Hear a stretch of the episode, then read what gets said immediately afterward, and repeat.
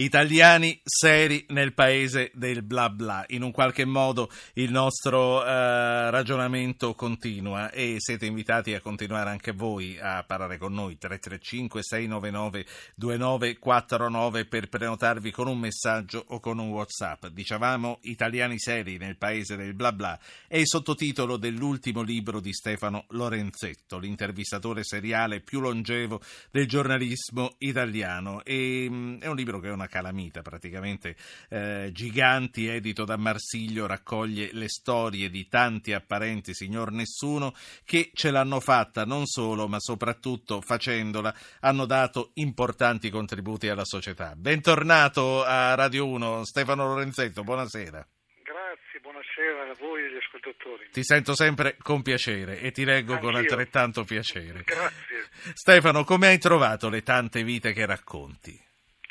Ma di norma le trovavo sui giornali, solo che erano nascoste in una riga o prive di nome e cognome, perché purtroppo i miei colleghi hanno perso questa capacità di raccordarsi col paese reale, si occupano solo dei soliti noti.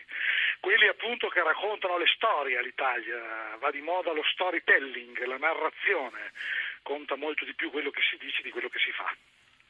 E, e, e, tu hai trovato invece la gente che fa molto prima di dire, tanto le loro vite le racconti tu. E eh, molte le hai raccolte in questo libro che si chiama Giganti, un, uh, un, titolo, una parola sola, scelta secondo me con molta efficacia. Uno dei protagonisti del tuo libro è un imprenditore che assume malati di tumore, assume gli autistici, assume i disabili psichici e gli ex tossicomani, ma soprattutto la sua azienda azienda va a gonfie vele. Di chi si tratta?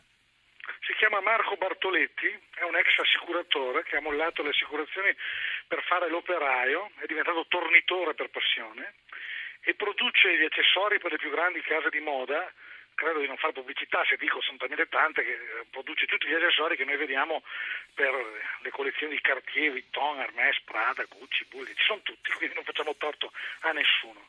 E in questa azienda se si presenta qualcuno che è malato di tumore ha il posto assicurato, se si presenta un pensionato che è stato cacciato dal posto di lavoro ha il posto assicurato. Io ho sentito prima un ascoltatore che ha perso il posto di lavoro. Romolo, che sì. ha mia, mezzo anno meno di me ha 58 anni e mezzo, io ne ho 59.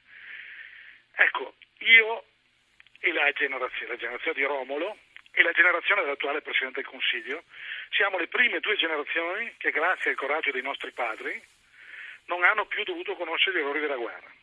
Viviamo di gran lunga meglio di tutte le precedenti, però saremo anche le prime due generazioni che consegneranno ai nostri figli un futuro ben peggiore di quello che abbiamo avuto in eredità noi. Dico solo una cosa, io a 18 anni non ancora compiuti, nel giugno del 1975 mi fu offerto e fui assunto in un giornale che era il giornale della mia città, l'Arena di Verona, un quotidiano, per una sostituzione estiva che durava sei mesi. Sfido qualunque giornalista d'Italia a trovare un giornale, se questo è disoccupato ovviamente, a trovare un giornale che gli pubblichi un articolo e soprattutto che glielo paghi. Sì, poi a, a proposito di giornalisti pagati ci sono altre tristi storie di questi, di questi ultimi giorni. Senti, tornando ai personaggi eh, del tuo libro, c'è anche l'imprenditore vicentino che ha un'azienda specializzata nello stampaggio a caldo degli acciai, ha commesse in tutto il mondo eppure deve fare su baracche e burattini e andarsene dall'Italia dovuto andare a costruire in Austria perché gli ostacoli che gli sono stati posti dal comune di Mussolente, che è un comune del Vicentino, sono tali che ha trovato più accoglienza in un piccolo paesino della Carinzia, dove è stato accolto dalle maggiorette, dalla banca.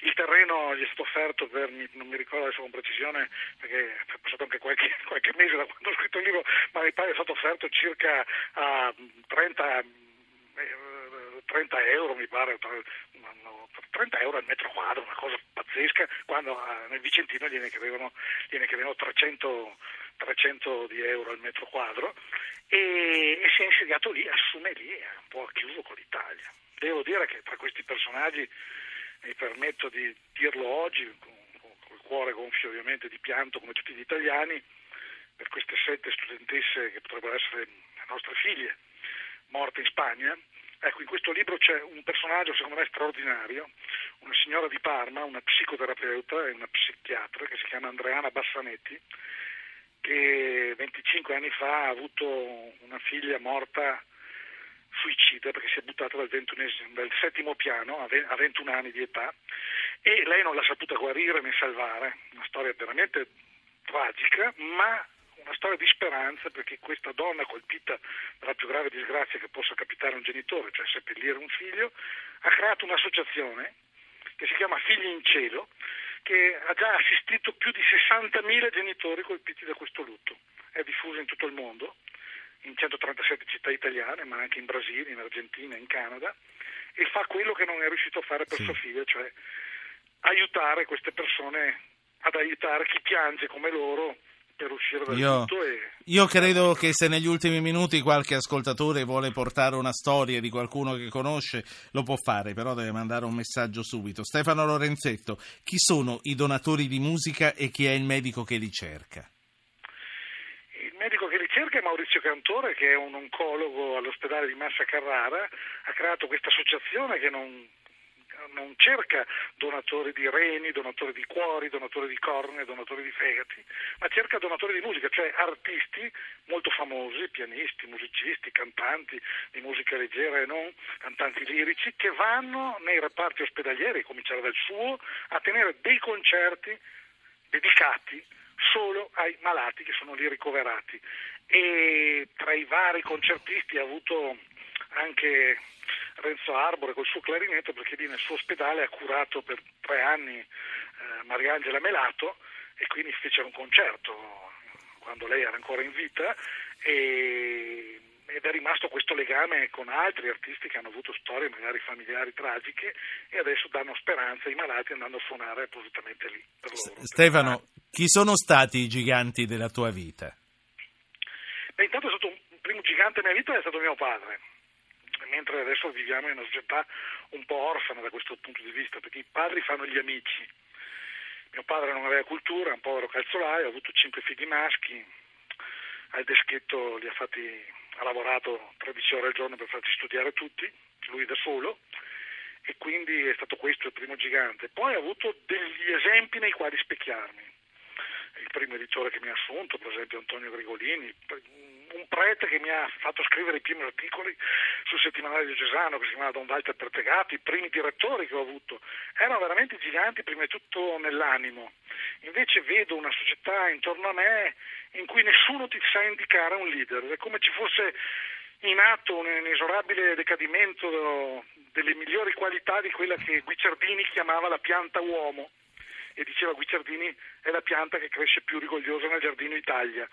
E o non si vede sì. più perché non ce la mostrano i giornali, o non si vede più perché non le danno la possibilità di esprimersi al meglio anche nella gestione della cosa sì. pubblica, Stefano, io questi esempi non li vedo. L'ultima cosa che ti voglio chiedere, invece tra i personaggi famosi che hai intervistato, tra i politici, gli intellettuali, gli imprenditori, quali sono i giganti? Chi è il gigante?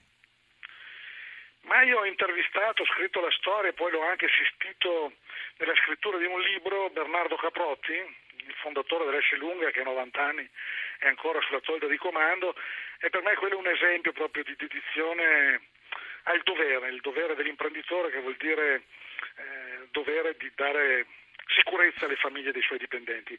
È un uomo di una semplicità disarmante, gira col cartellino come tutti i suoi dipendenti con la scritta S lunga e il suo nome e cognome appeso al taschino della giacca e mi ricordo che mentre facevamo il libro Falce Carrello siccome si, si, preoccupava secondo me per una quisquiglia, mi scappò di dirgli ma guardi dottor Capotti ma non si preoccupi, al che lui ebbe una reazione stizzita e mi dice io mi preoccupo e come? È il mio mestiere preoccuparmi, come quello che ha fatto grande questa azienda, preoccupandomi ogni giorno di tutto. Ecco.